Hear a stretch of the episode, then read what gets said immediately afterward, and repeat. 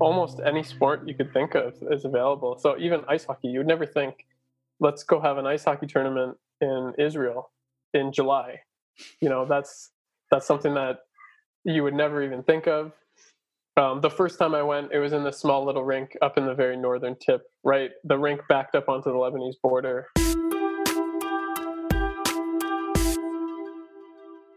Hello, my name is Matthew Sortino, and welcome to Moments of Clarity. Today I'm speaking to Dan Radke. I first met Dan in Berlin while travelling through Europe.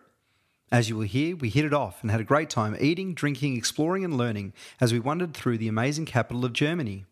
Dan is North American with both a US and Canadian passport, but is currently living and studying in Germany, where he's about to complete his thesis in computational geometry. Dan played ice hockey both professionally and in the US college system, and has moved and travelled a lot in his life. In today's conversation, Dan and I talk about ice hockey, travel, history, competing in the Maccabi Games, identity, food and culture, US politics, sitting on the fence, computational geometry, and much more. If you liked our conversation, please subscribe to the podcast and share moments of clarity with your family, friends, and social networks. You can also leave a review on Apple Podcasts, which would be amazing. As always, thank you for listening. It is greatly appreciated. Be sure to listen to the over 30 podcast episodes now available, and please let me know what you think. And now, without further delay, I bring you Dan Radke. Dan, welcome to Moments of Clarity. Thanks for having me. I'm excited. Yeah, me too. Me too. It's been two years since we met on a one fateful night in, in Germany, mate. Yeah, it was. Uh, I think I was traveling around. You were traveling around Europe a bit. Uh, you had seen your brother, or you were just about to see your brother and head to Oktoberfest. I had been living in Germany for about a uh, year, studying, uh, had a semester break, and just started traveling a bit. And we were both in Berlin, and I want to say there was maybe three people in this little hostel common area, which was probably the most social hostel I've ever stayed at, to be honest.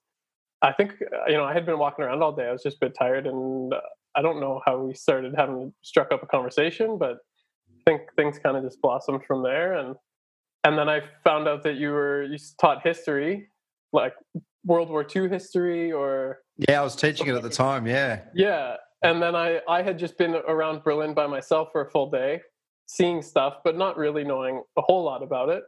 And then there you are. And I was like, I met you 12 hours too late. It would have been great to have you by my side, explaining everything to me all day. Um, but yeah, I think we hit it off. And it seemed like everybody at the hostel was either from Australia or California, which was a bit strange in itself. Um, it was, but I think we were the, the best two of each um, geographical oh, location. Yeah, absolutely. um, no, that was really fun. It was an amazing hostel. I, uh, uh, it's one of the great things to be able to travel, and and especially traveling alone. I think is something special in itself because you're forced to meet different people and, and get out of your comfort zone. What what was what was your journey like in that piece of travel? I guess that initial ex- exploration of Germany. You mentioned you were in Berlin that day, but was that the start of your trip?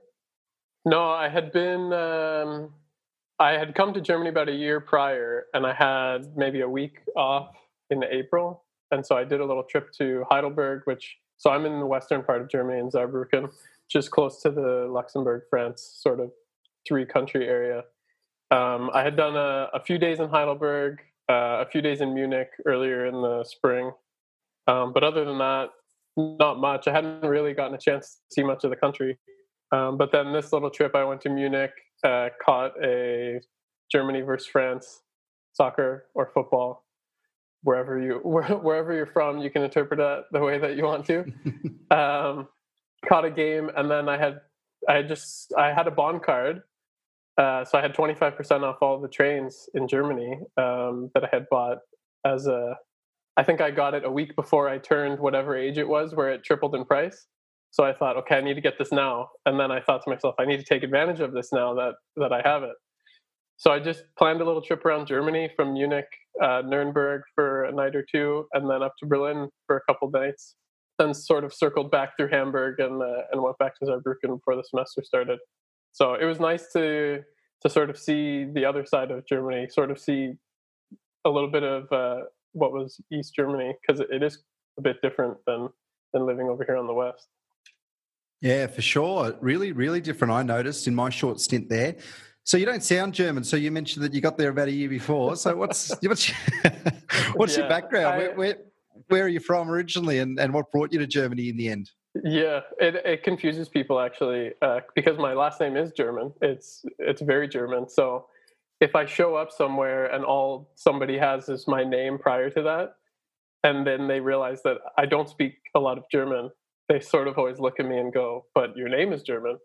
So uh, that's always been a bit fun um, over the past three years now that I've lived here. Uh, but I'm originally I was born in California. My parents moved out there uh, just a few months before I was born from Philadelphia. Uh, my dad got a job as a professor at Berkeley, so they moved out. So I was born there, grew up there, and then he, my dad's Canadian, so most summers we would sort of travel back to where he's from in northern Ontario. And then when I was 11, we were getting a bit older and we felt like when we went back to visit and we'd sort of crash at my aunt's place, it was getting a bit overcrowded, I'll say. So my parents were looking and uh, they ended up buying a place on the water up there uh, when I was 11. So every summer, actually, every summer until this past summer, uh, we've been up there, spent the summer, whole summer up there. As soon as school ended in June, we would hop in the car, drive across the country to, to Canada, spend the whole summer in Canada, and then just oh, maybe a week before school started again at the end of August, we'd hop in the car again and drive all the way back.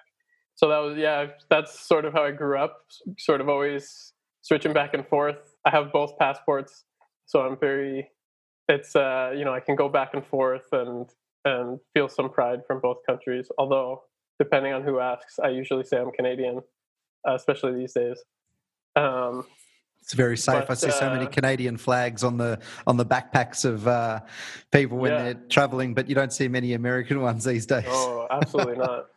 Um, so yeah, and then uh, when I was 15, uh, so I played ice hockey growing up as being Canadian. My dad's Canadian. Um, so I, I, was playing ice hockey in California, Northern California, near San Francisco. And then when I was about 15, I had reached an age where there was a pretty good group of players that were my age that I was playing with. But then I was moving up a age and I wasn't quite sure where I was going to play because it seemed like the group was sort of going to break up and move to different clubs. Uh, actually, the ice rink ended up shutting down a year later. So there was a lot of uncertainty. And I ended up trying out for a team just across the border from where we had our summer house. Uh, it was right right on the border between Michigan and, and Ontario. Um, so I tried out for a team on the Michigan side uh, and ended up making it. So then I had to convince my parents to let me leave home at 15 uh, to go play hockey, basically. So after oh, there was a little bit of convincing, but um, I eventually ended up moving and and staying with uh, just a host family. So I did that when I was 15. I left and I came back for you know once the hockey season ended in March. I would come back maybe for the last couple months of school, but pretty much from the age of 15, I moved out, moved away for the the majority of of every year uh, to go play hockey in Michigan.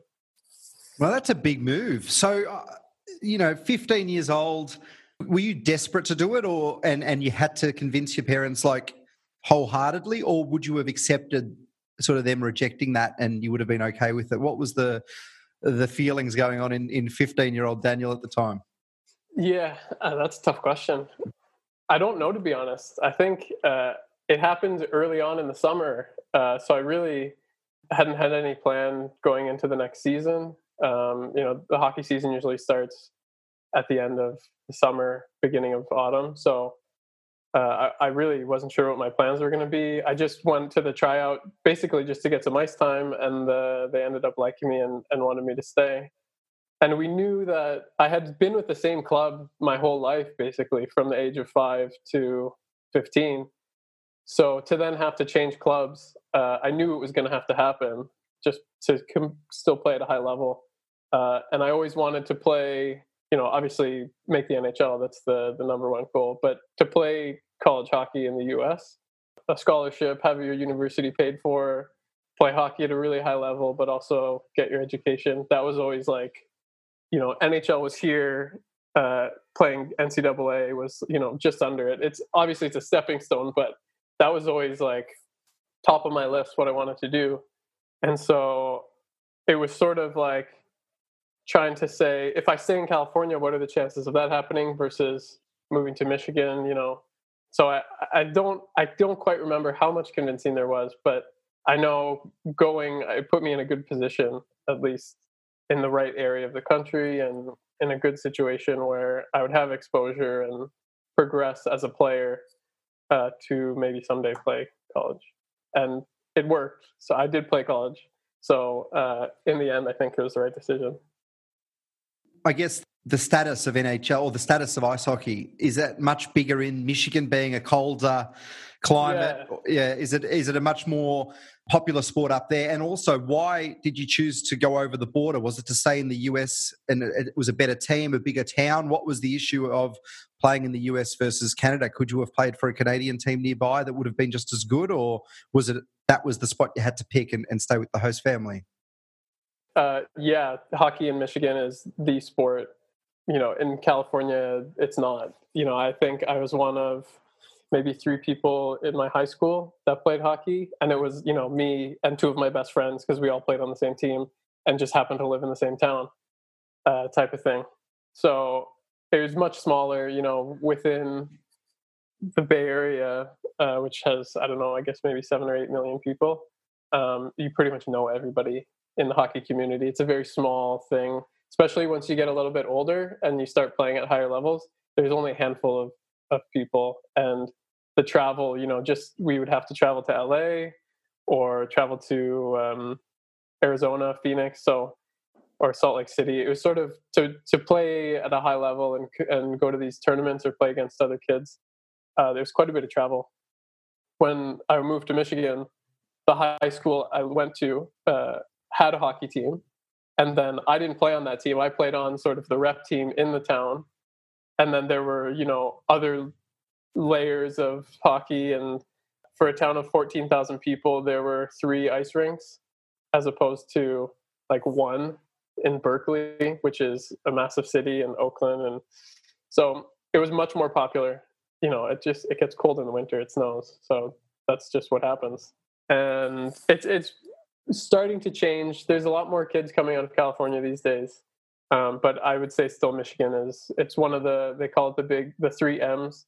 Michigan, Minnesota, Massachusetts are sort of the three states that at least you know 10 years ago really produced some of the top end guys uh, in the country. And then with regards to Canada versus the US, I think a lot of it had to do with the school. So having I could stay in the US, stay in the US school system because transferring from California it aligned a little easier uh, than the Canadian school system. And not that it would have been that much of a difference, um, but that definitely helped. I also think that on the Canadian side of the border, it was a bit of a bigger town, and there were quite a few guys playing. And I'm not sure I would have made the top team on that side because there were some some really really good players at my age and also a few years older than me. Um, so I was 15. I ended up playing on the under 18 team in the Michigan side, but I don't think there's any way I would have, as a 15 year old, been playing on the the under 18 or under 17 on the Canadian side. The just the competition on that side, there were so many more better guys. So I think, in a way, it sort of made my decision easy that I really only had one option at that time, and then trying to convince my parents was was sort of the only hurdle. Um, but they ended up going with it, so it worked out. What was the uh, the hardest battle with them? I think it was probably the, uh, the education because where I live, uh, where they still live, where I grew up in California, it was always regarded as very high, like a, a very, very good school district. It always scored very highly on the standardized tests that the state did. You know, it was an upper middle class community. All the teachers wanted to teach in that school system and you know when my parents moved they took all these things into account and they chose where they where they still live now based on all these things starting young family. So i think they're they didn't really they weren't so keen on me leaving that school and that school system to enter into this other system that obviously was not as highly regarded. So i think i just sort of had to had to convince them like, okay, you know, I'll take the AP courses or I'll do the math that was one year above sort of thing. So I was definitely when I first arrived there, I think I was in grade 10. Uh, I was doing the grade 11 math courses. So I was sort of always tried to take courses a little bit higher up for me. And I think that that helped at least. But I think that was their biggest concern was the education. Because at 15, you're still, you know, you still have so much more to learn going into only your second year of high school. So I mean, as you know, as a as a teacher. So I think that was their biggest concern, but I think I did okay. I managed to to convince them and get through high school pretty well. So so yeah, I think that was worked out. Yeah, that, that journey going towards college and really wanting to enter the college system as well sort of does, doesn't exist in Australia in in that capacity at all. Um, you know, our journey into elite professional sport doesn't happen through the college or the university system. It happens through different pathways through the different sports, and and you're out basically straight out of high school, and and there'd be a an attached team, affiliated team to an area. I think the the whole college or university sports athletics is really specific to the United States in that it's seen as a stepping stone to professional sports, not an alternative, you know, as okay, I I tried professional sports, it didn't work out. Okay, I'll go to university and play. It's still, I guess, competitive, but more recreationally. Whereas university and college athletics in the United States, it's very much seen as okay, this is a stepping stone for me to make it professionally, and you know, especially with football and basketball, those are the big two where uh, you can't even you have to go play college or you can't be you can't play professional when you're 18 you sort of have to go through this process of of playing college. And i think with hockey it's a bit different because there is a pathway through canada where you play it's what's called major junior. And essentially at 16 or 17 you're considered professional because you get paid small amount of money to play. But it means that you lose your eligibility to play college athletics in the us so it's sort of you go one way or you go the other. There's no flip flopping. Or I guess you can go from college to major junior, but you can't go back. It's sort of a one way street. And for me, uh, you know, my parents are well educated. They met in graduate school. My mom's got a master's. Dad has a PhD. Um, my dad's a professor. My mom works for the Oakland School District. So in our family, education is very highly regarded. So for me, major junior, that was never even an option. Like I was going to college. There were no questions asked. That was going to happen, which I mean, I totally agree with. I think that because of that, and because, you know, the number one thing trying to convince my parents was my education was not going to suffer by moving, you know, I'll still progress and get a good education. Going on to university was the obvious next thing in line and the goal to work towards, which was playing hockey at a very high level while getting an education. And yeah, for me, it was it's sort of the perfect scenario. Uh, a friend of mine did an exchange program, and I think about the same age as you were, about 15. He went to, it might have been Nashville, one of those sort of major centers in the the southern in you know United States, and he actually stayed with a host family, um, and he was changed forever from that. He was just a a bloke, you know, young guy tr- causing trouble, doing whatever around the streets of Melbourne, you know, northern suburbs of Melbourne up here. And when he got back, he'd actually had been staying with a really religious family, and um, he'd sort of gathered that identity from them, respect, uh, you know, going to church, the big mega church on a on a Sunday over there, but then meeting with the district and they were quite well off as well. So they'd get to go on holidays and, and, and do a fair bit. And he loved his stay and he was transformed upon his return. Did you find yourself transforming based on moving out, but then your new host family and their lifestyle? I don't know if I was transformed, but it definitely opened my eyes to just how things are in other parts of the country. I always knew we would you hear stories or you know when we would drive across the country we would stop in certain places you know wyoming or national parks and stuff like that so you see a little bit of it but but not really day-to-day life so just living in another part of the country and and an area that was not as affluent like economic wise, just eh, there wasn't San Francisco Bay Area. It's incredibly expensive place to live because people make a lot of money. The whole tech industry is there. You know, the community that I grew up in, like I, I said, it was a very good school district. Um, it was upper middle class. It was almost not really like a bubble, but if you don't go out and see other things, you could very much have sort of a skewed sense of reality. And so I don't think I, I mean, I played hockey. I had friends from outside of the community, but to go and live somewhere where life was completely different, um, you know, winter happens uh, all year, you know, for six months, there's snow on the ground. And just going to school, there's the people at school, there were, you know, they come from a pretty large background of people more so than when I was living in California. I think it just sort of opened my eyes in a different way, saw a different perspective on different ways of life. And so I think it definitely, uh, you know, that I'll never, I'll always carry that with me. And I think, you know, whenever I am driving up Michigan or anything like that, or I enter into the, it's, it was in the Upper Peninsula of Michigan, which is sort of, it's a very proud part of Michigan.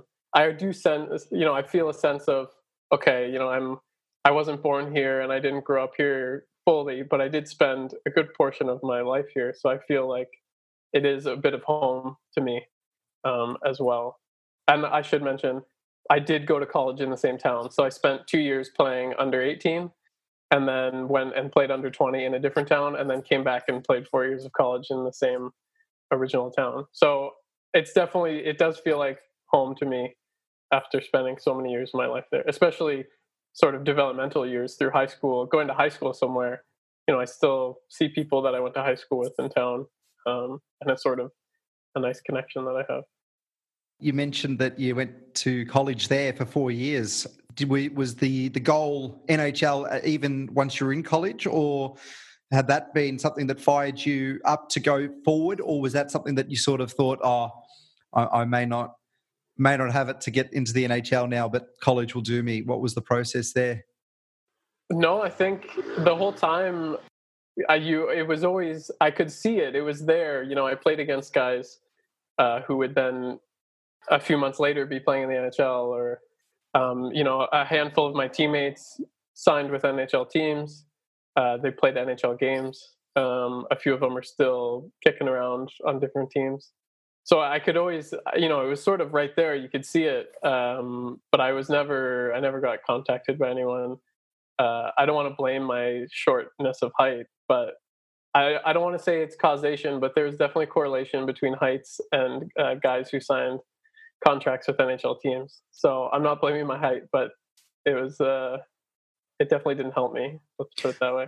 It is a sport of that I picture as a brutal game a scary game for me, even though I come from playing Aussie rules and and people from the states and say it's a brutal game. But you know, I guess it's different. You know what what you're used to. Eh, but that's a sport, as in I think my height, what I am, the shortest player in the AFL is my height, and he was picked up number 70 in the draft and now he might make the all australian team so best 22 players in the in the league and he was he, many people his size are, are just not even looked at because of their height. But you know, to get to that standard, you've got to be the most highly skilled in many ways. Did you feel that? Yeah, exactly. Um, it was uh, you were highly skilled, nimble, getting around rather than smashing blokes into and through the glass that I see. Yeah, I mean that's that was definitely not my forte, smashing guys into the glass. There's a there's a funny picture actually uh, of one of the, one of my really really good friends who he um, he did make it to the NHL. He played a handful of games but he's six foot six, which I guess is I don't know two meters. And there's a slow mo where I was sort of chasing a guy behind the net, and he came to hit him from the other side, and all three of us sort of collided, and I was the smallest in that group by a good margin. I would say at least you know seven to eight inches and fifty pounds there's a slow mo where he's just crushing, and my face is like you could see instantly. I knew what was going to happen, uh, and it didn't end well. I I walked away from that or skated away from that one, hurting a little bit. But yeah, I think you know the shortest guy in the NHL is is shorter than me, but like you said, it's few and far between, and those guys are highly, highly skilled. and amazing players. So I think I'm nowhere close to that skill level. So I think to be my height, I would have had to be, you know, top, top, top, uh, which I wasn't, which is fair. You know, playing college at a high level and doing well in college, having a good, pretty decent career, uh, was probably the pinnacle for me. And and I was pretty happy with that. Um, I went, I played one season in France, uh, the top league in France, but I got injured in preseason and just sort of had a rough time. And after that, I thought, you know what, I'm going to stop playing, try to play professionally, and and use the degree that I got uh, in university and actually uh, maybe work a little bit. And then I started. I moved home. I started playing men's league in San Jose with all my friends that I grew up playing with and against, and I was having a blast. I was having more fun playing men's league with all my buddies from childhood than I was playing professionally in France. When I realized that, I knew I made the right decision to just, you know, say, kind of focus on the rest of my life at that point. How does that opportunity in France pop up? Did you search for just somewhere to play professionally, or, or did they contact you? How does that work? Uh, yeah, it's a bit of a funny story. So the the uh, one of my assistant coaches, my first year of university, had played in France uh, and met his wife there, and then had moved back to Michigan. He was from the the town where I went to university, so he was the assistant coach on the college team.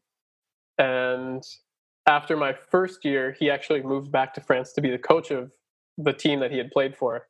He coached that team for three years, and then at that point, I was I was finishing, so I had done my last year, and I was looking for a place to play the next season. And his team he was not coaching the team anymore. I think they had financial issues so they dropped down a few leagues. But then he i guess was in contact with another team who i don't know I, I, woke up one morning and had a text message from him saying what do you think about this team they're interested so i looked at you know obviously straight google maps look up where it is and it was right in the alps close to geneva and i was like oh okay i could do that so i ended up uh, going for just one year. Me and my best, my roommate from college, one of my best friends, we went together, uh, which was pretty fun. And now looking back, you know, we always talk about our fun times there, and and so yeah, a lot of good memories from that. Oh, incredible, yeah, and it's, it seems like a lot of pushing or, or saying yes as well. A, a, lot of people just get trapped in their comfort zone. I grew up in the Bay Area; that's where I'm going to stay. But it seems like you were happy to be more transient. Do you think that happened with your summers away in Canada that you were able to see the the idea of a life somewhere else as well?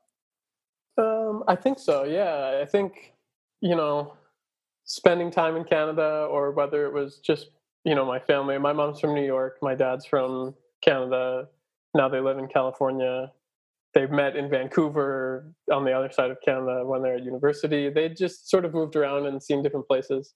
They always talked about the year after they got married, uh, they took a trip around the world and just all these different places they saw. So obviously, traveling was always, I was always pretty keen to do. I don't think I'd be in Germany right now if I wasn't. So just saying, you know, what? Yeah, what's what's the harm in going for one season to France to have a good time? I, it was more. I was chatting with my friend who we ended up going together, and we were like, "What's why not put off real life for one more year? You know, why not go have a good fun year in France. So I mean that decision was I guess pretty easy. But when it came down to it, it was okay. Do we want to find real jobs or do we want to go play hockey in France for a season? So Oh, yeah, I'm not sure many people would say let's find real jobs. yeah, that's right. But a lot of people do. A lot of people find that uh, you know trap trap themselves almost with that expectation. So many people I talk to now they're 21 and they're just like finished and they're like i'm desperate to get a job and i might just travel for it but uh, you know i was that person that was you know i want a job i want to show off what i went to uni for or whatever and, and it seems that there's a lot of learning to do in your 20s i mean all all of your life but yeah i mean when i came back when i came back from france i was 24 maybe and i was desperate to get a job mm. uh, because after the season I went on a trip, six week trip around Europe and basically spent all the money that I had made playing hockey that season. So I came home pretty broke. So I was pretty desperate to get a job at that point. So I know what that feeling's like, but but I definitely I think people should travel. I think it's it really it opens your eyes to some some different things. And you know, sometimes you go to a city and you think, "Oh, I really like this city." Sometimes you go to a city and you're like, "Eh, I don't know. I couldn't see myself living here." But you you'll never really know until you go.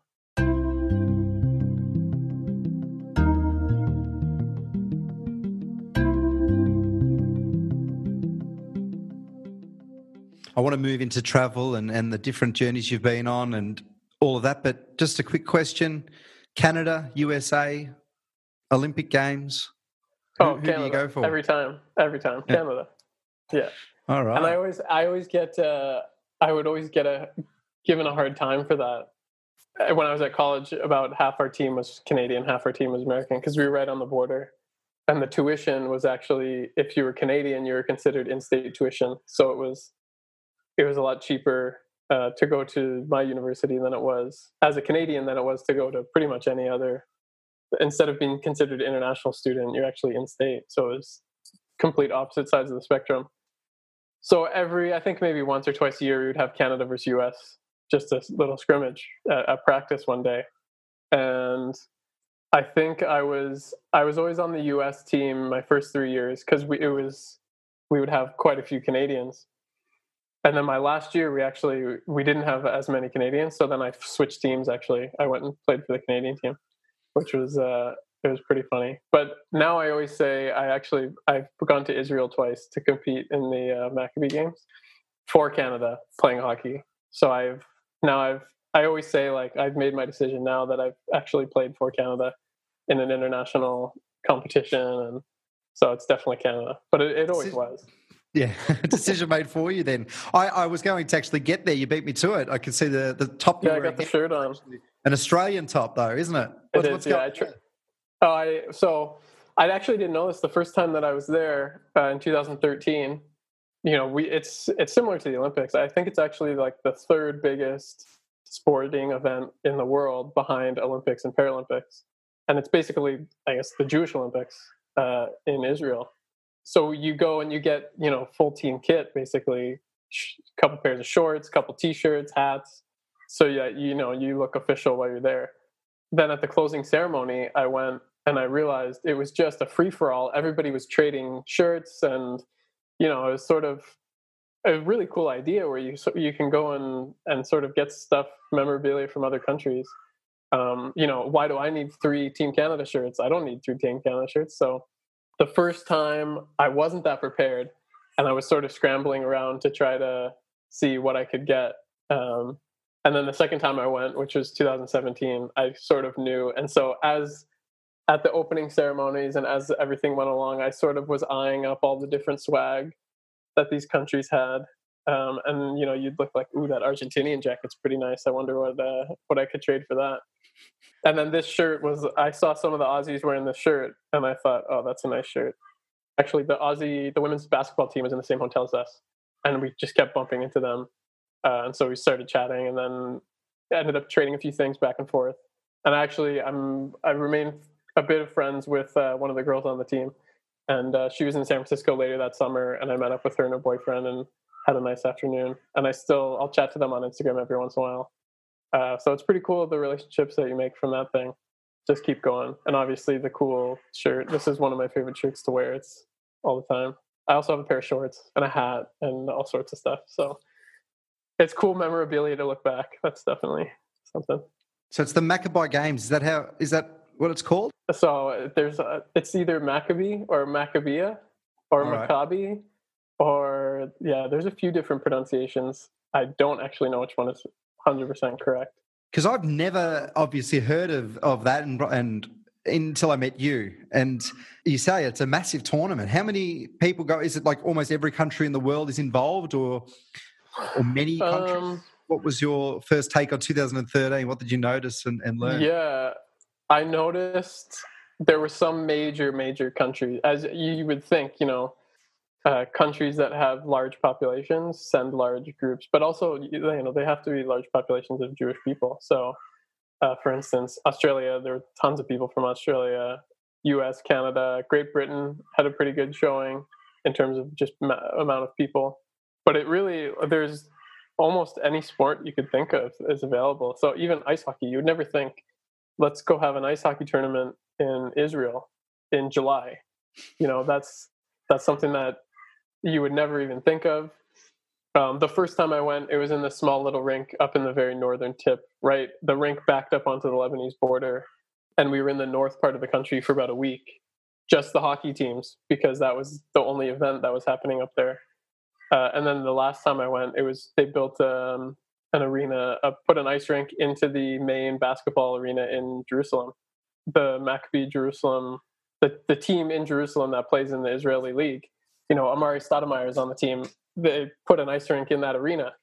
So that was really cool. The the second, the two experiences were just completely polar opposites of each other, but it was pretty remarkable just to to go and see everybody and uh, you know you see so many different countries a lot of south africa but like i said they have all sorts of events. There was a we met a guy on the Canadian team who played chess, and just talking to him about chess in the hotel. You know, we I think we saw him in the elevator, and me and my friend were just talking to him, and we said, "Oh, how how did your match go this morning?" And he said, "Yeah, I lost. Uh, you know, I knew I had lost about forty moves before I lost." and and me and my friend were just sort of, "What?" And he said, "Yeah, I made one mistake, and then that I knew it. I knew it was over." Um, so that to me that is crazy. Like you know, I I could never wrap my head around being that that good at chess where you oh. just see everything so far in advance. But um, yeah, there's lots of sports. They have cricket. They've got you know all these. Yeah, it's it's pretty cool. I think, and unfortunately, there was supposed to be again next year, but they postponed it one year because of the pandemic, just to make sure that the country is in. You know, it's also propaganda for Israel inviting everybody and putting on a good show. So they want to make sure that that they're able to do that for um, 2022. Would would that be something that you'd be going to this year, or, or do you have to really be training with your your team for for a while? Like, how do you make it? Do you just apply, or is there a selection criteria? How does it work? Um, yeah, there is a selection criteria. The first time, uh, the first time I went, I was playing college, so it was between my third and fourth year and my one of my teammates uh, was from Toronto. He just he texted me one day in the summer and he said, "Oh, guess I just tried out for the Maccabi Team Canada," and I was like, "Oh, I didn't even know that was a thing. Like I had never heard of it." And uh, and then I said, "Okay, how do I get on the team?" Sort of thing. And so that year there was a selection process, and uh, somebody, the guy who was in charge of putting the team together, had a pretty wide network of people he knew, and I guess somebody had come to watch me play one game in college, and from there he said, "Yeah, okay, you're you're good enough to be on the team." That might be the best team I've ever played on. Like some of the the guys we had on that team, it was remarkable. And then the second year, I think there was a tryout a year before, but I had I had sort of reached out. They knew that I had been on the team the time before, and I just reached out and I had sort of known the coach a little bit, so we had good conversation, good communication, and I hadn't been I'd only been playing men's league in San Jose at that point for a few years. But I knew, you know, when the tournament was, so I made sure, you know, starting in January, uh, I was like, okay, I need to to have a bit of a workout program here to like make sure that I'm getting myself ready for July. And so it ended up it worked out pretty well. Um, I managed to to not kill myself physically during the tournament, which was nice. And then, the, I mean, last year I was supposed to play with my brother, who's a few years younger than me, uh, that was our big chance to play on the same team together. But he tore his ACL a few oh. months before the tournament. So now it was, you know, he keeps asking me, okay, are we going to go back again? Because he was he was one year too young the first time I went, and then got hurt last time. So now our plan was to go again. Um, so we'll see what happens in a couple years, but who knows? Uh, I Got certainly it. don't at this point. yeah, that's it. And as you said, it's you know it's been postponed, and yeah, we'll see what the what's going on with the world. Um, you know, as as it comes, I guess. I grew up in a went to a Catholic school in an area that was quite Italian, and you know, I was brought up Italian, and I didn't really realize that it wasn't the main thing until I moved out of home and went to a country town and found out that I was different. I didn't feel it, didn't seem it, eh, um, but they hadn't heard of the foods that I liked. There was nothing, no shops where I could go that had what I was used to, and I just thought it was normal. And it, it, you had to hunt for it, and you know, then you found your connection. And I felt Italian. I felt I felt what I was only because I'd left it. Did you feel, I guess, Jewish growing up? Did you uh, consider yourself that's my identity at all, or was it just a, a thing that you you were? And then going to Israel, did it awaken anything in you? Did it change your identity in any way? I think so, yeah. But uh, growing up, um, you know, my mom is Jewish from New York, and her whole side of the family is Jewish. My dad's not; he's Baptist from Canada. So it was sort of, you know, both holidays we'd sort of do everything. We didn't we didn't necessarily go to church in California very often, but whenever we were in Canada, we'd go to church with my grandparents. And uh, when we were at home, uh, we would go to you know the when there were the holidays, the high holy days, we'd go to temple and yeah, I think uh, just going to Israel, being in Israel, I definitely I sort of felt more of a connection to uh, to the Jewishness or Jewish side, especially with Jewish side of my family, ancestors and stuff like that. I mean, growing up in California, there was lots of not lots, but it was a pretty large Jewish community. You know, I would see people at school and then go to temple. I'd see the same people, or a couple nights a week they would have what they would call teen school, where it was you know while you were in middle school or or high school, you would go once a week and you know, I like I learned how to bake some oh, delicious uh, Jewish like little pastries and stuff like that as part of it, and just like a little. I don't know. I, I guess it would be like Sunday school, or I, I don't know what the equivalent would be. But you know, it was, it was friends from high school and then neighboring high schools who you would meet. So it was pretty. Um, it wasn't a small community by any means, but I was never. My brother and sister were bar and bat mitzvah uh, but I was not, and I attribute that to just playing hockey and and feeling like I didn't quite have the time with hockey and school to be studying, learning how to speak Hebrew on the side. But when I went to Israel for the first time, they sort of had this. I don't know how gimmicky it is, but it was like a, have your bar mitzvah at the Western Wall, and it was a ten minute thing, you know, repeat after me type of thing so I did that, and yeah, it was uh, it was definitely sort of I felt more of a connection to it, and also just being being there and sort of going around to some of the monuments, like going up to Masada and hearing the story of Masada, and yeah, it was definitely yeah, it was pretty cool. Yeah, that's incredible that you were able to experience that. Was that for everyone, or only those that hadn't had their bar mitzvah prior? I'm sure everybody had the opportunity some people I, you didn't have to do it it was just for me it was it was there and and i felt you know what i didn't do this when i was younger this is a good opportunity it was pretty nice actually and i know that so your your mum was uh, from new york and obviously part of the jewish community over there and, and moved and, and married a a non-jewish man is was that a goy did that a, a goy, goy. a goy there you go. Well, I, am trying to think of now what Elaine is to the um Shiksa. She's got Shiksa appeal. it's fantastic. So we're going and a Shiksa. Oh, there you go. um, did that go down well with like her family? Was that something that's okay? Was it not a thing at all? Do you know?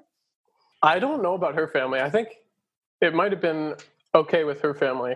I know my dad's mom had uh, had a tough time with it at the time because she was pretty religious, pretty active in the church and everything, and you know was from what I hear constantly trying to set my dad up with uh, nice young girls from from church, sort of thing, uh, as he was growing up and and stuff. So from what I heard, she um, she had a tough time with it.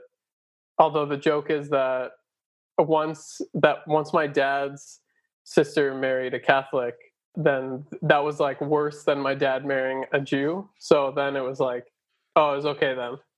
Broke the ground. yeah, exactly. It was like, oh, well, at least she's not Catholic, sort of yeah. thing.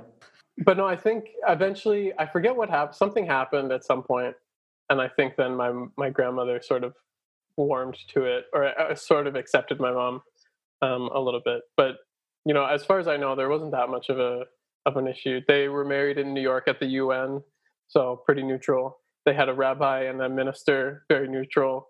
They got married on Jul- the evening of July 2nd, which is halfway between Canada Day and the Independence Day in the US. So it was like they tried to split everything right down the middle uh, as best they could. It's a very academic way to do it, isn't it? Yeah, it is. Reason and logic above all else. It's great. Um, so, uh, what, what else did you, did you experience? I want to delve into that I guess feeling in Israel both times. Like you know, one time up in the north near Lebanon. Was there anything going on at the time in 2013? I, I can't remember if there was any conflict mm, or danger. It was at the time. pretty. Yeah, I think like especially you don't see it when you're there. You don't see how much defense is actually going on, but because the, it's such a big event and they they're very proud to put it on, and because you know, it's not propaganda, but the idea is when you come to Israel, they're trying to motivate you to move back and contribute to the society, the Jewish community society by moving to Israel. And so they want to they want everything to appear great. So there is but you so you don't really see it. Um, you know, you don't notice that you know, there's lots of military presence going on, but you know they they know everything. There's constantly um, they're constantly monitoring everything especially by the borders. Um, i mean we took a bus along the border uh, to go over to the to the sea and it's there's a you know two tall fences barbed wire with sort of a no man's land in between all all the way across the lebanese border. We took some tours into the golan heights where you could see like old bunkers and you would look out and you could see syria and you could see lebanon um, and they would sort of say, you know, the, there was a battle here and this there. So there was definitely some areas that where you went on tours and there were a bit of a history lesson, but there was nothing really imminent uh, at the time. It's interesting because I just found out the other day that Melbourne, I think after New York, is the biggest Jewish centre outside of Israel. And I had no idea. And Melbourne's separated, I guess, that the south, southeast has a massive Jewish presence. There's a few suburbs that you know you know that's got the the Holocaust Museum and the restaurants and the streets and, and, and everyone that's Jewish, I guess, grew up there or lives there or, or is from there. And my my side of town is full of Lebanese people. I went to school with, you know, 25% Lebanese people at least. So I'm from at the other end. So very, very little, uh, I guess, understanding of, of Jewish culture except from what you see on TV and what you learn in history class and, and all of that. So that's something surprising to me to find out how Jewish Melbourne is in, in certain aspects and how much of a presence around the world, you know, our, I guess, Jewish hub is uh, and and how prominent uh, that is. And it's a fantastic and, uh, and amazing to see. And, and since I've sort of been an adult, I've been able to go there and, and learn a bit more. So that's that's one level. But you mentioned the word like propaganda earlier as well. So I hear a lot of anti Israeli sentiment growing up with Lebanese people, Syrian people, uh, Egyptians, you know, all sorts of different people from this area. And you mentioned the word propaganda a few times. So, and I, and and on top of this, I heard Mark Maron, um, who's a Jew, speaking to Seth Rogen, who's a Jew, and but they both were anti-Israel in their sentiment, in an ex, like a really, really pro-Jew and proud Jews, but anti-Israel. I guess. Uh, where do you sit on this spectrum? Have you had to battle through, I guess, political ideals versus heritage and, and just loving people and and you know, have you had that battle internally at all? Uh, a little bit, and I haven't done as much research as I probably should. And it is a bit, it is sort of an internal battle because on one hand, yes, I'm Jewish, I'm very proud of it but you hear the sides of uh, you know Palestinians and how it was sort of a forced takeover of the land, which also sounds not humane. So it's sort of it's a weird, you know, I'm not really sure, and I haven't done enough research to really know what happened or what is happening, because yeah, I think both sides. It doesn't sound great from either side. Yeah, uh, I'm not really sure. And in general, I try to I try to like turn away from any sort of that's such a such a hot topic and such a debated topic that I try to stay out of it. Um, I think it's a rare can. thing a rare thing to be able to because not only in this situation I'm, i think generally people have an opinion about everything and anything and so many people on topics that they don't know much about never admit that they don't they're just like no no I'm, i have got this stance and i'm right don't give me any alternative facts you know yeah. this is my, my point of view so it's a it's almost um i'd much rather admit to not being well informed or you know maybe i need to do some more research because if you i i think if you just are set in your ways and say you know have an opinion on something you really don't know much about i think you can come off very arrogant or i don't know i, I just i feel like i don't want to make an opinion on something and that i don't know much about especially on a topic like this where it's so heated so debated and like I don't think anybody's right. I don't think anybody's wrong entirely. There's it's just such a I mean, it's been going on for thousands and thousands of years. It's not like this is a new issue, but it's very I don't know, it's a very tough topic to talk about just that whole thing in general, I think. Yeah, I don't that's that topic is such a it's so contentious and I would say it's even harder to talk about than like politics because at least well it, i guess it depends on where you are but the politics in the us is so binary it's such an easy thing to talk about it might be difficult to talk to p- other people about it if they don't share your same beliefs because there's a lot of stubbornness i think that's happening right now in the country but the israel palestine there's so many factors that come into it that i feel like it's such a it's a very hard thing to to really grasp fully. Yeah, no, no, but I thought your answer was great in in the sense that you were admitting, uh, you know, the the I guess the lack of understanding on the issue, you know, and and that comes from you make a decision what to focus your attention on, and and I think people have been studying that, living through that, you know, on both sides of the Israeli, the Palestinian, the the the Arab side in general have come across it from the hardline stance and then the the stance of wanting to make peace and, and trying everything. And, and we're still at a point where it is so difficult, as you say, it, and it's much more difficult than, as you say, that the stuff that we try not to talk about, left versus right in American politics and Australian politics, whatever it might be. So, yeah. But on that subject, on that topic, you and I, we obviously met in Berlin. We're having fun. We we're on the beers and then, you know, traveling the next day, getting a great coffee, nice breakfast. I think you had a smaller breakfast than me after a seedy, seedy morning on one of the one of the nights. But but what we did do, and and I didn't even actually know your background at the time at all. We went across town and um, walked through across most of Berlin. I reckon it was a massive day that we spent together. And and one of the the places that I'd heard of, but you were going that day, and I, I, I joined you was to go to to a museum and I, I remember mm, it was yeah. extremely touching and and um, and uh, it was an emotional day in a way. Can you sort of explain like your intention going, how you felt when you when we went there, and a little bit about it and your feelings around it? Yeah, I actually I had totally forgotten about that until you just mentioned it, and I remember going and I thought it was something completely different than what it was. I think the museum I had in mind was actually underneath the uh, Holocaust Memorial. That's closer to Brandenburg. Yeah, yeah, the main touristy area with the um the the structures, the stone structures, sort of. Yeah, and I yeah. think there's a museum underneath. Yeah, there is. I didn't go to that one either. no, I I thought we were going to that one. That's right. um, but this one, it was almost like a like a museum of modern art focused on Jewish history in Berlin or in Germany. I, I unfortunately I don't quite remember, but it was unlike anything any museum I'd ever been to. The two things that really stick out to me in memory was the the garden in the back where it's sort of everything was a bit off angle.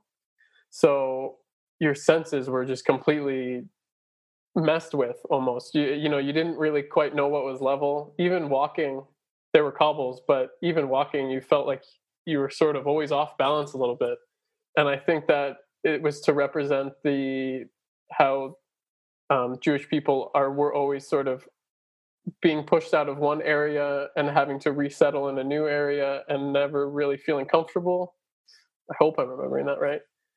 Uh, yeah, no, that's how that's how I took it too. That that yeah, the the architecture. I think it was designed and built as a as a museum of feeling and, and of space rather than of looking at things. And that was it was the idea of feeling rather than seeing, uh, I guess, history and, and understanding. But that was about displacement and refugee status and yeah. being constantly pushed around the world. I remember being so, like feeling sick in there. I, I remember. Yeah, yeah it, it was, very, amazingly done. Yeah, which I think speaks further. It's it was focused on Jewish uh, history, but I think you know that it, that aspect could be applied to any sort of not topic, but refugee situation, and you know anybody who's being displaced uh, and trying to just not feeling comfortable. And then the other one was there was that that room that was quite tall. It was like a, a it wasn't a tower. I um I forget exactly, but it was completely dark. Uh, but there was a small light at the top, and it was incredibly quiet. And it just it almost sucked all the hope out of you. Sort of. It really and there was I don't know if you remember there was a ladder on the wall. Mm. But it started about five meters up on the wall, so you, could, yeah. you couldn't actually get to the ladder. And yeah, it felt after a while, it sort of you felt like it was sort of sucking all. It was almost I don't know how uh, into Harry Potter you are or how much you know about it, but it, it was like a dementor sucking hope and joy out of you. That's sort yes. of what it felt as we stayed in there a bit longer.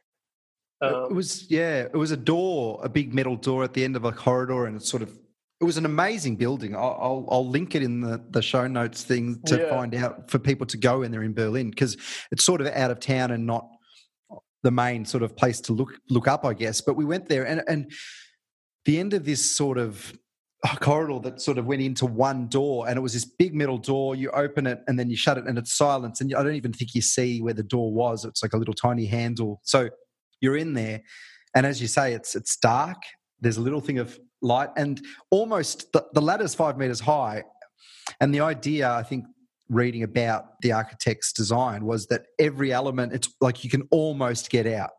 Like yeah, there's exactly. an almost jump from wall to wall to reach the ladder, but you just can't physically do it. You can almost, you know, call out for the light, but your sound is drowned out. It's just like this, yeah, I don't know, 12 meter high tower as you that, that sort of goes up to this little piece of, piece of light where you could almost squeeze through so every element of this it was just hopelessness and that represented the holocaust and, and how people would have felt going to those death camps basically and yeah. um, you know how over six million well not only jews but mostly jews but everyone that suffered under nazi germany was feeling and I sat, I remember, yeah, we were sitting there, I think good 10, 15 minutes probably, just sitting and just like, wow. You know, we'd had this massive big day and big night and whatever. And all of a sudden it was like the Dementor sort of style. And, and it put me, it was, I think it stuck with me to today. I mean, it's, it's, it was an amazing way to feel the horror that would have been horror and also hopelessness of those that suffered. Yeah, I I had forgotten about it, but when you brought it up, I immediately all all the the memories that came back was that feeling of being really disoriented, the feeling of sort of really being down and and having hope sucked out. It, yeah, it's yeah, I would agree. And I think the third um, area, the one I remember, was walking on faces. Oh, the, there was the faces, right? It was like metal plates, and and Yeah. you walk on the faces of of people that represented, you know, victims of the Holocaust. And as you walked, it would be like screams, almost like the clattering. Yeah, And- And I remember that being really confronting too. And and it, like it almost says it's not disrespectful to do this. This is what you're intended to do to walk across and, and feel it. But once you're sort of half, I, I just remember thinking like, I don't want to be walking on these. This is weird. And it was just, it, it really, how visceral that feeling is to be able to be among just a room, but for what it actually makes you feel was incredible. And so it's a, a recommendation if you're in Berlin to, to get yeah, there. and I think also um, I don't know if it impacted us more that we thought we were going to this other museum. We were really not prepared at all for what we were walking into. Mm. Um, which I think probably made it more of a raw emotion, raw, more raw physical emotion that we had. And then I, I remember almost getting lost. We thought we'd uh, go to that giant um, uh, where the Berlin airlift, the airstrip. yeah, you know what? I I was I had not even heard of that, uh, even though it was mostly American planes that were flying in. Mm. And I mean, looking back, I think that's just a part of when you're doing U.S. history or World War, you know, European history. It's almost too recent to have made it into textbooks to learn in high school. So that's something I had no idea ever happened. So I was super uh, intrigued when you started telling me about it, and you knew, you know, all the history about it and all this stuff. And so that's, you know, looking back, I was like, ah, I wish I had him by my side the day before, telling me all these history things about everything I was seeing. But um, I can't even remember the name of it, which is key, would be on a test, the name of that airfield. And I'm like, I know exactly what happened, the dates, but I can't yeah. figure out the name. So that's my um, drawback in my, why I'm, my expertise is low. But, um, but it was incredible. That actually had a refugee camp smack bang in it. I remember we were together and there was like all these shipping containers and there was people behind barbed wire fences at the time that were, I guess, being relocated or something at the time. So there was refugees within that. And it was just a strange place with like people juggling, riding bikes, skateboarding, this massive field, picnics, this and that. And then there was like a, uh, this is a massive, like you could walk around it in a yeah, day almost, couldn't you? And, and then, but there was an area where there were, I guess, recent arrivals from conflict zones, I guess, from Syria and, and, and places that were just there. And, that was weird, and that was something I didn't even reflect too much on until now that that was there. But uh, it's an interesting place, Germany and Berlin, especially with that the history, the recent Cold War history, as well as the Holocaust, as well as you know yeah. the new arrivals from the Middle East as well. It's just a interesting place. I find I I sort of put Berlin in the same category as New York, well, it, where it's while it's in Germany, it is its own culture, its own thing. You know, New York is in the US and you get some glimpses of US culture, but it is its own thing. New York is its own animal. Uh, and I feel like having gone to Berlin and also visiting a lot of other places in Germany, Berlin is like its own separate place uh, in my in my own mind, at least. Oh yeah, yeah. I, I got a very different idea of Germany from Berlin to the rest of the places that I did visit, you know, the the Black Forest and Freiburg and all that, and then up towards where you, you're on the way to you, and then along the Rhine yeah. and all of that. It was just very different, and even Munich. Yeah. yeah. Um, interesting place and, and, well worth visiting. I think travel is one of these amazing things. What what what else have you learned from your travel journeys um, that you can, I guess, provide at the moment? As I've gotten older, most of whenever I go places, I always try to pick out food that in that area or not even food that's native to that region, but just good food. And I think I get this from my sister, most of it, where she she her job is uh, she works in London and she travels around the UK and sort of educates communities around the UK on how to accept refugees.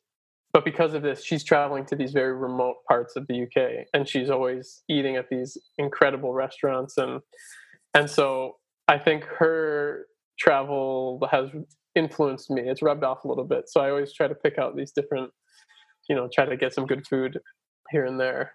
And so I don't know if that answered the question. I don't really know. What no, no, because the, what what is travel for travel for different yeah. people? Travel something different, and I think we connected over food and, and, eating at restaurants, which that amazing Vietnamese, I think it was. Yeah, that place was really place. good. Uh, and I had the view. I remember.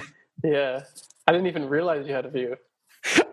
I had this most incredible view of Berlin and the and the big um uh, what the is radio it radio tower. tower. there, and then you were just staring at some wall. it was great, um, but food is powerful, and I mean coffee's powerful. Uh, you know, all of these things that are amazing and change the way you feel and think about people. So connecting on a cultural level, you, you mentioned, you know, even going to Jewish Sunday school for, you know, and you mentioned the pastries. That's what the memory is. And I even said it when I said, you know, what was it learning? What was it like learning to be Italian? It was the food again. So culture is so connected to food. And I'm watching a show, David Chang's um, Oh, love Ugly it. Delicious, and I'm Yeah. just and a breakfast, lunch, dinner as well. I, I've been smashing these, and I'm just thinking. I'm almost on the verge of tears about food and about people's connection to food. How is this happening? So I get you. Yeah. Yeah, I really liked that show. Um, and actually, so growing up in California, like Mexican food, or at least what California has made Mexican food, I, it's one of my favorites. The only problem is you can't get it outside of California, really. And even we were just, I was in California all summer and my sister was there. And there's some Netflix show about tacos.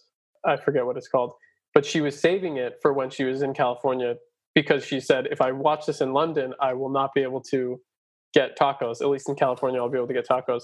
And then the whole show takes place in Mexico. And the whole premise is you can only do this in Mexico in these regions of Mexico. and so it even even then she was said uh, it was pointless. Um, but the ugly delicious, uh, there's a a whole episode on tacos, I think yeah. and yeah. there's a taco place in Copenhagen. And so whenever I go to Copenhagen now, I'm like, we we need to get these tacos. I need to get my taco fix Yeah. for the next six months or however long it is um, until I go back. But it's interesting too how good food can sort of affect how you perceive a city. So for me, um, last year I went on a trip from where I am now to Vienna, then through Czech.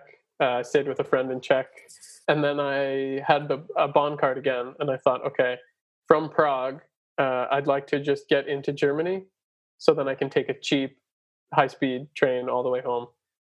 So I did one day in Dresden, and it was just literally to get over the border, and then I can take a direct train from Dresden all the way across Germany from east to west to Saarbrücken for 19 euros, something like it was it was crazy cheap. So I thought, okay, I'll just I'll do one day in Dresden, and I went to Dresden, and again, history books or whatever. I didn't know a lot about Dresden, um, but I learned a lot. You know, while I was there, about they've completely rebuilt the church because it was absolutely destroyed in the fire bombings. Learned a lot about the fire bombings, um, and also had some incredible food while I was there. Sudanese food, Indian food. Uh, like I was only there for 24 hours, unfortunately, because I couldn't just eat for 24 hours. You physically can't do it, but I wanted to. You know, there there were places on my list that I couldn't even get to, um, and so I just my what I think of Dresden now. Every time I tell somebody who's going over into like that part of Eastern Germany, I'm like, go to Dresden. They've got some amazing food. I was totally blown away, and it was it's one of those things I had zero expectations going in, but found a few nice places uh, to eat, and now it's like I think the the world of Dresden. I think it's great. Yeah, and I know Dresden was really uh, like the powerhouse of um, East German, East Germany as well, and and there was a lot of Soviet architecture because you know you lost a lot of the traditional architecture from the fire bombings, and then it was right. a really grey and grimy. But out of that came amazing, I think, nightclub scenes, bars, like sort of punk sort of energy, and it was at this place that was such a uh, historically it was somewhere that I, I wanted to go and, and probably next time I'll, I'll make my way there but to have to add that layer of new migrants and food and and you know adding to that cosmopolitan uh, un, a vibe would be incredible. Yeah, I I say it's it's got like a sneaky good food scene because what you wouldn't think, oh Dresden, oh it's got great food, but oh my goodness, it was absolutely incredible.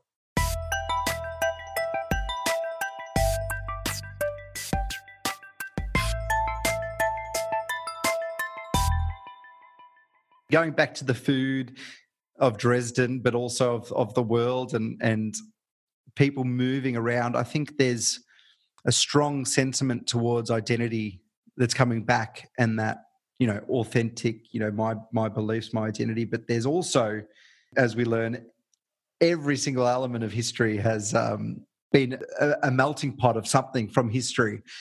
And I think uh, that oneness of humanity is something I've been trying to focus on recently. That we're all um, on like a spiritual sort of level, but also because I'm finding it difficult in the current climate of politics and COVID, and you know, people are throwing out words like dictatorship, and I'm like, we're in the best state, in the best country in the world, you know, on paper, and we're locking down for public health reasons, but all of a sudden we're in a tyrannical regime of, you know, how dare they take our freedoms away? And I guess the US has that with its anti-mask sentiment and things like that.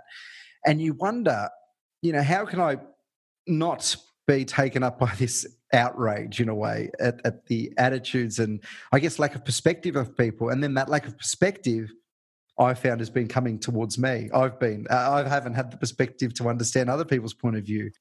Do you engage at all in that? I know that you're from the US, but you're living overseas. Do you, do you, and you mentioned earlier how what's going on in the US is a bit, you know, it's a strange place to be. And right now, with Trump, basically, he's a divisive figure no matter if you love him or hate him. Do you look at the US and say, what's going on there? Is it is it falling apart, or is this something that Twitter makes it seem like much more extreme than it really is? Uh, that's yeah. I don't know. It's you know I was there all summer, and being there, it's hard to hide from the news cycle. You know, and basically the news all summer was COVID and the election coming up. That was it. There was basically nothing else. And since I've come back to Germany, it's been about a month. It's I haven't, you know, if I don't seek it out, I don't see it, which is almost refreshing. Mm. Um, as much as I need to be paying attention uh, because there is an election coming up. I mean, it's for me, it's not a hard decision on who to vote for. So I guess I don't have to pay attention that much, but it's almost refreshing not seeing it all the time, um, which has been nice. And I think living here the last three years and just comparing with how things work at home with how things work here, um, it's sort of it's shifted my my view on where I want to live in the future. I think there's a lot of uh, you know nowhere's perfect. There are issues in in anywhere you live, uh, but I think the issues in the U.S are just not great. And I say I sort of had this conversation with a friend here who's who's from LA, uh, and he had a few job offers in the states and here, and he was sort of thinking about what he wanted to do. And I think he went online and looked at some of the, you know, estimate your net income uh, in Germany, and you put in tax bracket this and that, and he was complaining a bit at how high the taxes are here compared to at home. And I had to say, yeah, but you get things for those taxes, like healthcare, for instance. You know, I, my brother just turned 26, and in the US, you can be on your parents' health insurance until you're 26. When you turn 26, you have to have your own, essentially. And I told him, you know, this summer he was like getting MRIs on his groins, on his wrists, uh, you know, basically using what he had left because I said 26 is the worst birthday. Because now, anytime I travel home to the US, I have to make sure that I'm fully health insured because if something happens, like it'll bankrupt you. Yeah. Um, so we we just talking, you know, there's that, there's the social benefits, there's the cost of university in specifically Germany because that's with the debate that we were having versus the US there were just I sort of went down this long list of the benefits of maybe paying a little higher taxes versus having the money now, but you know, not having necessarily the the social system that that living in a country like Germany offers you. So living here has definitely given me perspective on things that are broken in the US. And I said to him, you know, the US is a great country to live in if you can afford to live in it. But the cost of being afforded being able to live in it comfortably like it keeps going up you know and and the gap between the really rich you know middle class is like in on poverty now. It's it's really it's not a country that looks after the majority of the people in it which is a shame because unless you can afford to be in the upper middle class it's not it's not a country that helps you live a comfortable life. So yeah, that's I guess that's my opinion on the U.S. it's you know things are broken because they're all broken. You can't just fix one thing. It's like obviously I don't know how to fix it. I don't think there's any way to fix it quickly because it involves raising taxes, which nobody likes. And it's hard to run on a platform saying we're going to raise your taxes, but you won't have to pay for healthcare. And I don't. It's just I'm not in politics. I'll never even pretend to understand politics. But there are better ways to do it than the current system. I don't know how that they would even get to that point, but yeah. It's another advantage of travel to see and, and, living elsewhere that you're able to see another way of life. But I mean, you would have seen that in Canada anyway as well. That that's completely yeah. different across the border. Yeah, I mean, I definitely see it in Canada, but I've only I only lived in Canada for summers mm. basically. Yeah. So and and I was always on. I always had the health insurance from the states. Yeah. You know, my I got a scholarship to university, so I didn't have to take out any loans to go to college, uh, which I'm incredibly fortunate to have been able to do. And yeah, I mean, Canada's better, but it's not the solution. I, I don't know what is, but it just there's a lot that's wrong. And I mean, I hope I had a friend of mine. I was talking to him the other day. He lives close to Paris. We went to college together, and he was asking me how I feel about November. Like, am I am I nervous? And I said, yeah, you know, I'm extremely nervous because anything could happen really you know you don't think that he could win again but nobody thought he would win the first time you know i see people on facebook the time one time a month i log on or whatever and um, you know i'm friends with people who are very supportive of trump because of where i moved to go to high school and because of where i went to college it's in a more conservative part of the country so circling back all the way to the beginning moving to another part of the country, I saw how other people viewed things. So I see, you know, them post things on on social media, and now it's like, you know, there are people who support him uh, emphatically. I have relatives who support him emphatically, and you think, how could anybody support this guy? But you see it; people are doing it. So it it's a bit worrisome that yes, it could obviously happen again, and yeah, it's it's uh I have my ballot. I got it in the mail the other day, so at least I will be voting. I should get it done here pretty soon to make sure that it gets back and counted.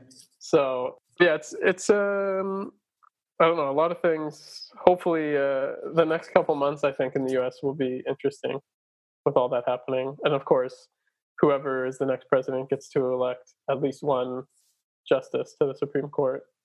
So I mean that's huge as well in this election. There's a lot going on, and and it's a bit of a mess. And I, I thought that Trump was, uh, I guess, threatening. Is it possible? I didn't look into it enough, but can he actually choose the next Supreme I Court mean, justice? Yeah. Right. I, again, I will. I will plead that I'm not as educated as I should be, but I assume that he can, and I assume the Senate will. Yeah, that's right. He's got the backing of the Republicans, so I think the Repu- but the House. That, the House, yeah. I, I think I don't know if it's a two thirds majority. I'm not sure exactly how. I think it was. It yeah, no, it reminded me. I think three three Republicans would have to cross the floor for it to fail. So, and and and it may maybe there would be enough um, sentiment to to have three members crossing the floor to to block it. But um, it is scary. I mean, the the U.S. presidency people say the most powerful person in the world, and then others say no, they're just a puppet. But words matter. But then also, this is a, something that lasts until their death and and this is the reason I created this podcast for me was I was getting stuck into the weeds and debating little minor things and I wanted to get the viewpoints of so many people of so many different ideas and and talk to and I've probably been sort of um not narrow I've had lots of perspectives on here but narrow in and I'm not going to get necessarily a pro Trumper that uh, is anti this and that and, and conspiracy theories, you know, on, you on their page. but well, I wonder is this is a debate I have often. Is it up? Is it when you've got a? I mean, this is a platform. I mean, you know, wh- whatever you mean by a platform, but do I have to as a as a commentator on on, on the world in a, in a way you know in a very limited way but talking to people do i curate my guests to something that i want to put a message across of or do I have a platform where people are able to find a viewpoint? Because there are different viewpoints, and, and you probably know pro Trumpers that are amazing individuals that have this idea of the way the world should be run and, and it's against your morals and judgments you know, but you go, they're they're a nice person. They they'd have me in their home. They'd cook me a nice dinner. They'd let me stay over. Whatever, you know. How do we? And then I wonder: is this social media? Is the world of this? When you used to be in a village, you used to know everyone, and there was a bit of respect, maybe. And and now we find you're fighting with um, uh, maybe not us are not on social media, but those that are on social media, and, and I've been in this trap where you end up yelling at someone you love because of their viewpoint. And that wouldn't happen. I guess it does happen at dinner over Christmas, something happens or whatever. But you know what I mean? There's a hug afterwards where this brings that anti-sentiment just across the board. And it's and I find it as a tough time in my own personal journey, on my podcasting journey, you know, what to do here. So where do you draw the line personally in terms of you know, you said you don't watch the news. Do you do you try to let it fade away a little bit and just connect with people as people?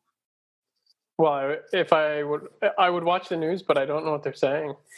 Um, no, I, I don't know. It's it's a lot easier over here to uh, to kind of stay out of it, and you know, I'm not yelling at people on social media.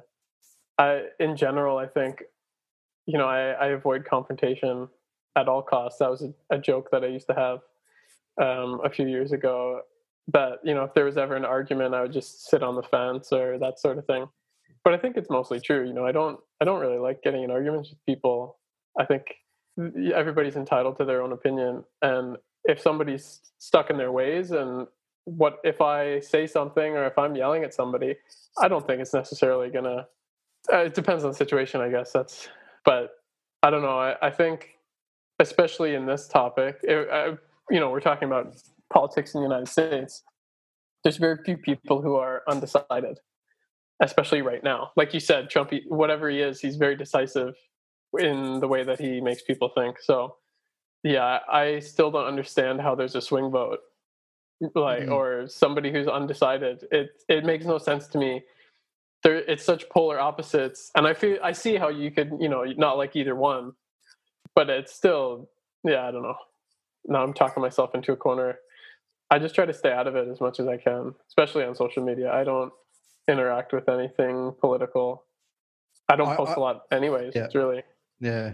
No, I think it's the safest option. You, you sort of did the sat on the fence with um, Israel Palestine, which is a smart move, and you did the same with. Uh, I mean, look, we know your sentiment in in terms of U.S. politics, but in terms of yeah, that yelling, I think it, it just adds to the to the noise. And even though if you think you're hundred percent right, and I've been in that in that box so many times, being political politically active, you know, just come on, can't you see it? But I think it, it takes a lot of I, I, read something recently. I think I shared it on on this podcast, maybe one of the episodes. But it's going to take a lot of love to fix this place, sort of thing. Um, it was graffitied somewhere, and I took a photo of it, and I thought that's that's so true. That the only way to bridge division is through love or through, food, which which embodies love that we talked about before, through seeing something through the eyes of another. You know, anyone that goes into that Jewish museum in Berlin maybe can get a sense of what it was like as a Jew during the Holocaust to feel that way. And if that doesn't change the minds of some denier or some you know anti-semite type like i don't know what will and that the fact that that stuff exists is incredible but I think it comes down to openness and travel. And anyway, we'll move from politics now to something. Thank God. to something that you're. Um, and I didn't mean to get there. It some somehow happens. Um, yeah, it's because I'm American. It's okay. it just happens. Well, it's either you know hamburgers or politics. What, what else? Yeah. you moved to Germany to Saarbrücken for a reason. So, you know, what is, you, have talked about the things you sit on the fence with. What are you doing at the moment? What are you learning? Where's your journey taking you? Yeah. So I, when I, uh, I got the offer to play hockey in college. Uh, and again, it wasn't, the university itself was not regarded as a top university in the US. Most people don't even know where it is. So again, to convince my parents to allow me to go there, uh, I promised I would go to graduate school at some point, which wasn't that hard of a promise because I think I always planned to go anyways. I played hockey in France, went home to California, worked for a bit, and then decided, okay, I, I it's time to go back to school. I just feel like I, there's more I need to learn. I'd never had a proper education in computer science. I learned a little bit as I was doing my math degree because, as part of the degree, you take some programming classes and whatnot. But really, the theory behind it, how just you know, proper education. Um, so I decided, okay, I'll I'll do a master's degree in computer science, and then I applied here because my thesis advisor actually was at university with my dad in the same department under the same advisor in Vancouver back in the early 1980s. So he, my advisor was doing his master's, my dad was doing his PhD at the time, and my dad always said like, if you want to go into and do this computational geometry thing, which is what I was interested in ever since I was in, I think, third grade. Geometry was like shapes, everything. It just sort of made sense to me. It was e- it was easy. Uh, that's the only way I can describe it. Is mm. it just it sort of clicked. So that's I knew that's sort of where I wanted to go. Um, and my dad said, you know, he's one of the top guys. So if he's still doing it, I think you should apply there. So I applied here. And the way the semesters work out, uh, I applied here first and found out I got accepted here the same day that six other applications in North America were due. After I got in here, I decided, well, there's no point in applying anywhere else. This was always 1A, 1B with University of British Columbia in Vancouver. It was at that point, it was then just sort of waiting to see whether I got into Vancouver and then I would have a decision to make. I didn't. So then my decision was really easy. Uh, so I came here and that was almost three years ago, coming up a few weeks away from three years uh, that I came over here to do a master's in computer science, focusing on more the theoretical part and the geometry and graph theory and um, yeah, that's sort of been my my focus.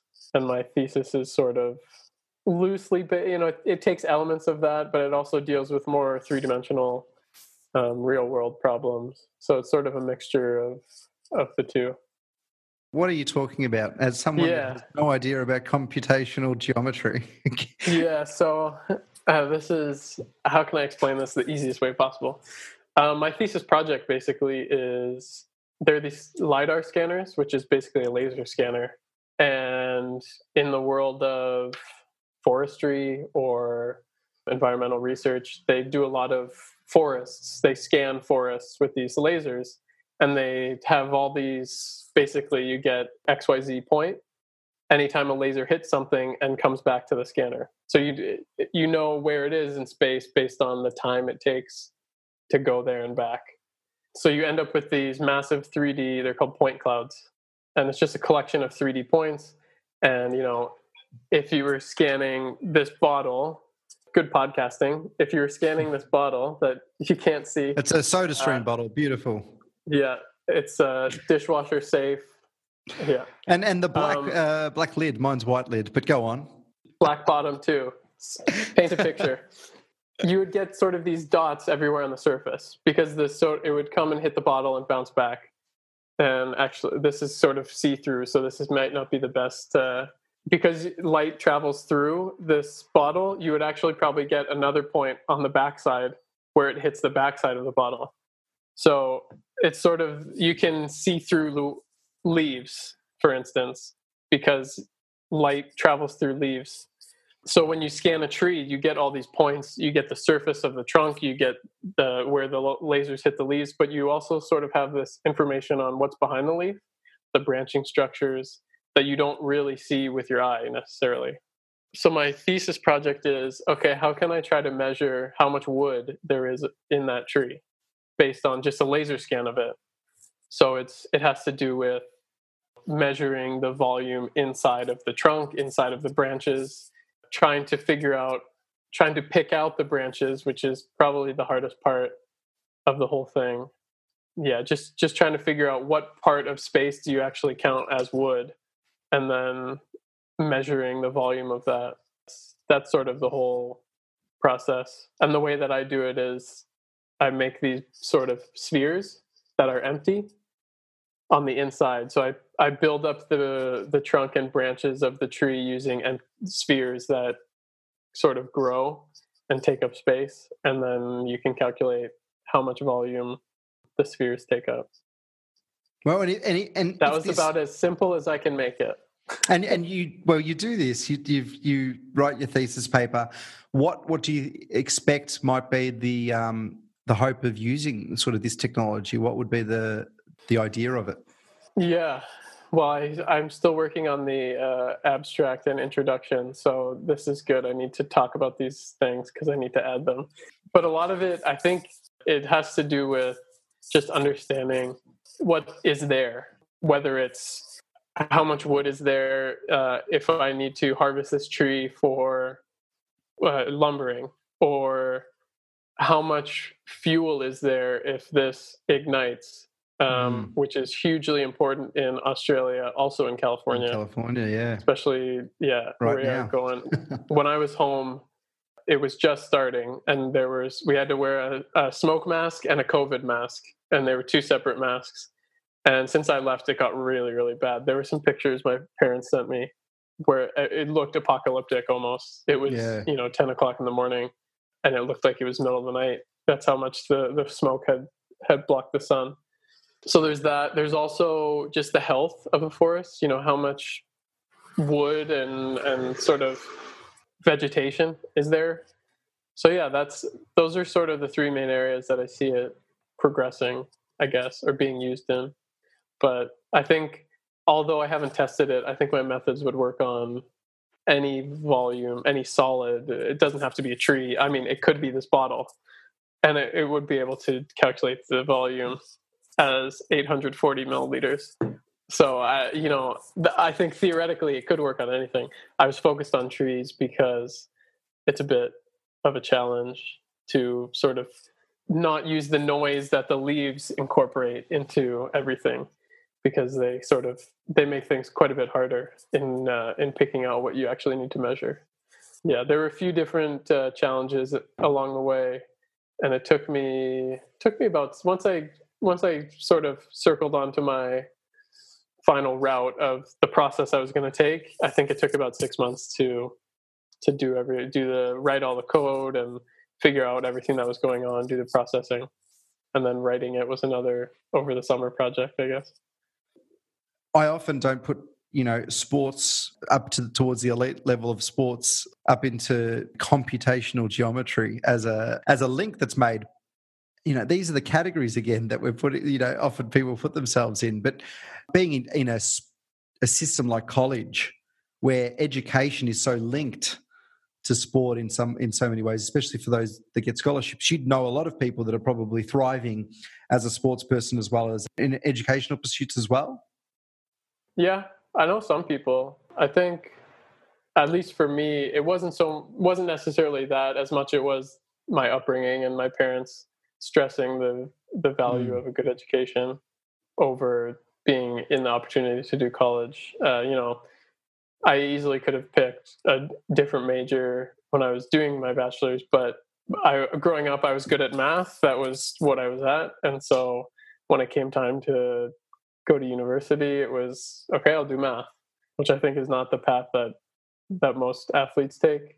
But I do know some people. I mean, there are there are some that that are doing quite well, and you know, one of my good friends, he's hopefully just passed his law exam, and yeah, I mean, I don't know. It, it, it is not very typical. I mean, the stereotype is that hockey players are quite dumb, and I like. I didn't want to say it. Break that. no, that's that's you don't have to uh, convince me. I know it's out there.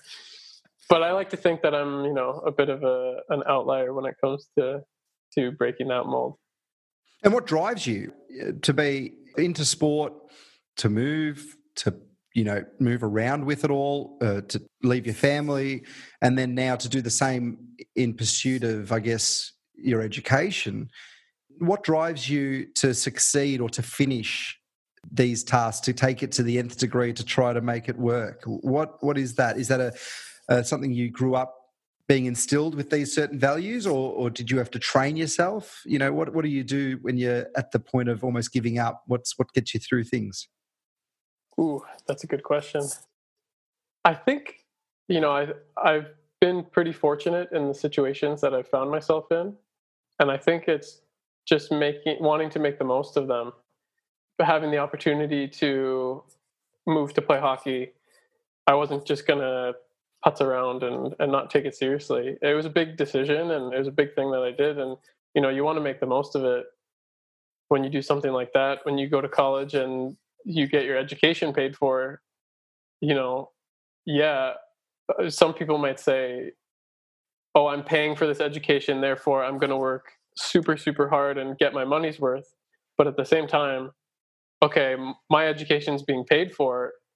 Why would i waste that? Why would i just let that let me work any any less hard? So yeah i think just you know trying to to take advantage of the fortunate opportunities that i found myself in try to make the most and and try to grow as much as i can in the time that i'm in those opportunities. I would say that's that's probably what drives me is they're not always going to be there, but I I found myself in a situation that's pretty good, and uh, try to take advantage of it. Yeah, no, great answer. I think it's super important to recognize privilege. You know, I have to do the same now in a way that I'm able to to do certain things, and if I don't, what am I what am I doing? It's a disservice to the opportunities I've got and, and been given as well. So I do get that sentiment. And then and there's many that have the opposite where they escape a really horrible situation and they want to make the most of that. So you can come at it from so many angles, but I think it, you know, resilience and perspective and understanding is all all within that journey. Every episode of the of my podcast, I ask the same question, which is, you know, have you had a moment of clarity recently that you'd yeah, like to share? I knew this today? was coming. I knew it was coming. Did you did you prepare um, an answer? Well, I thought about it a little bit. Um, and every time I listen to the podcast and it comes to this, I always think of something different where I'm like, oh, yeah, maybe I've had one recently or whatever. But I think, well, I'll, I'll share one just from the summer. I mean, we talked before uh, before we started recording, but unfortunately, um, my dad had a heart attack in April he's doing great. He's made a uh, really great recovery. Um, but because of that, my sister and I flew home from Europe uh, beginning of May to be with the family because at that point he was still recovering. Um, we still didn't know really what the extent of the damage was, and it was just important to be together as a family. And my brother had already gone home um, in March, so the five of us were together from once my sister and I got out of quarantine from probably mid May until the end of August. And that was the longest that we'd ever spent together in the same place by a long way since I moved away when I was 15. So, and I'm now 29. So it had been almost half my life where this was the longest amount of time of the five of us have been together. And not only that, but it was, we, we weren't leaving you know, it wasn't sure we could all be in the same place, but it's like I'm going to hang out with a friend, or I'm going out to lunch, or I won't be home for dinner tonight because I'm going to the movies, or you know, going out to a bar. But this was three months of we're home together, we're eating dinner, five of us around a table every night for three months, and it was really nice to just sort of and I don't think we took it for granted. There were certainly, you know, we thought about it like this is this will never happen again, really. But it was really nice to just to just sort of be together as a family. And there were, yeah, there were a couple times when there were some interesting conversations that turned into some heated debates. But I think that's probably pretty normal. But it was interesting the the first couple weeks, you know, after dinner, we would just sort of sit around the dinner table and have conversations about anything really. It kind of went in all sorts of directions, but it was pretty nice that that we could all just be home together and and just enjoy each other's company and because you know a, a lot of our lives we've sort of maybe been four together or three together or all of us in separate places so it was it was a really nice summer for that and obviously you know my dad's doing well he's recovering really well. So although the circumstances of us being together were a bit grim and a bit bleak at the beginning um, and obviously because of the pandemic but i think in the end like it was a very memorable summer and i don't know if it was a moment of clarity but uh, i really enjoyed it and i don't know it's it's just like you don't want to take stuff like that for granted. I think so. I guess it was a summer of clarity, perhaps. Oh no, love it! Absolutely beautiful. Thanks, Dan.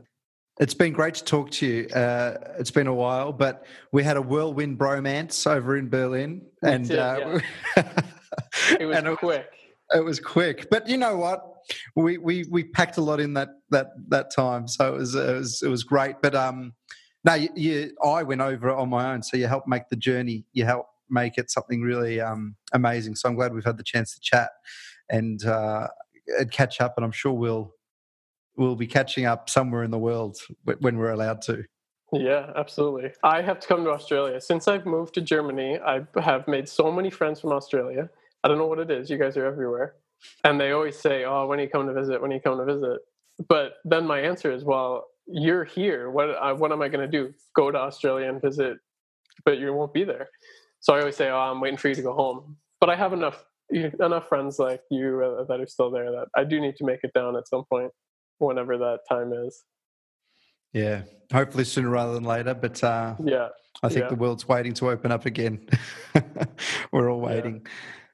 Well, brilliant speaking to you, Dan. Thanks. I appreciate it. It's yeah. Thanks for having me.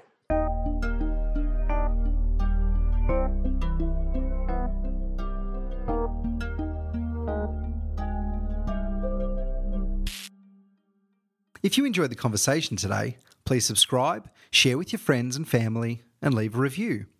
If you would like to contact me, provide feedback, or have access to someone you believe could be a great guest on the podcast, you can contact me on Instagram or Facebook at Moments of Clarity Podcast, or on Twitter at Barney MOC.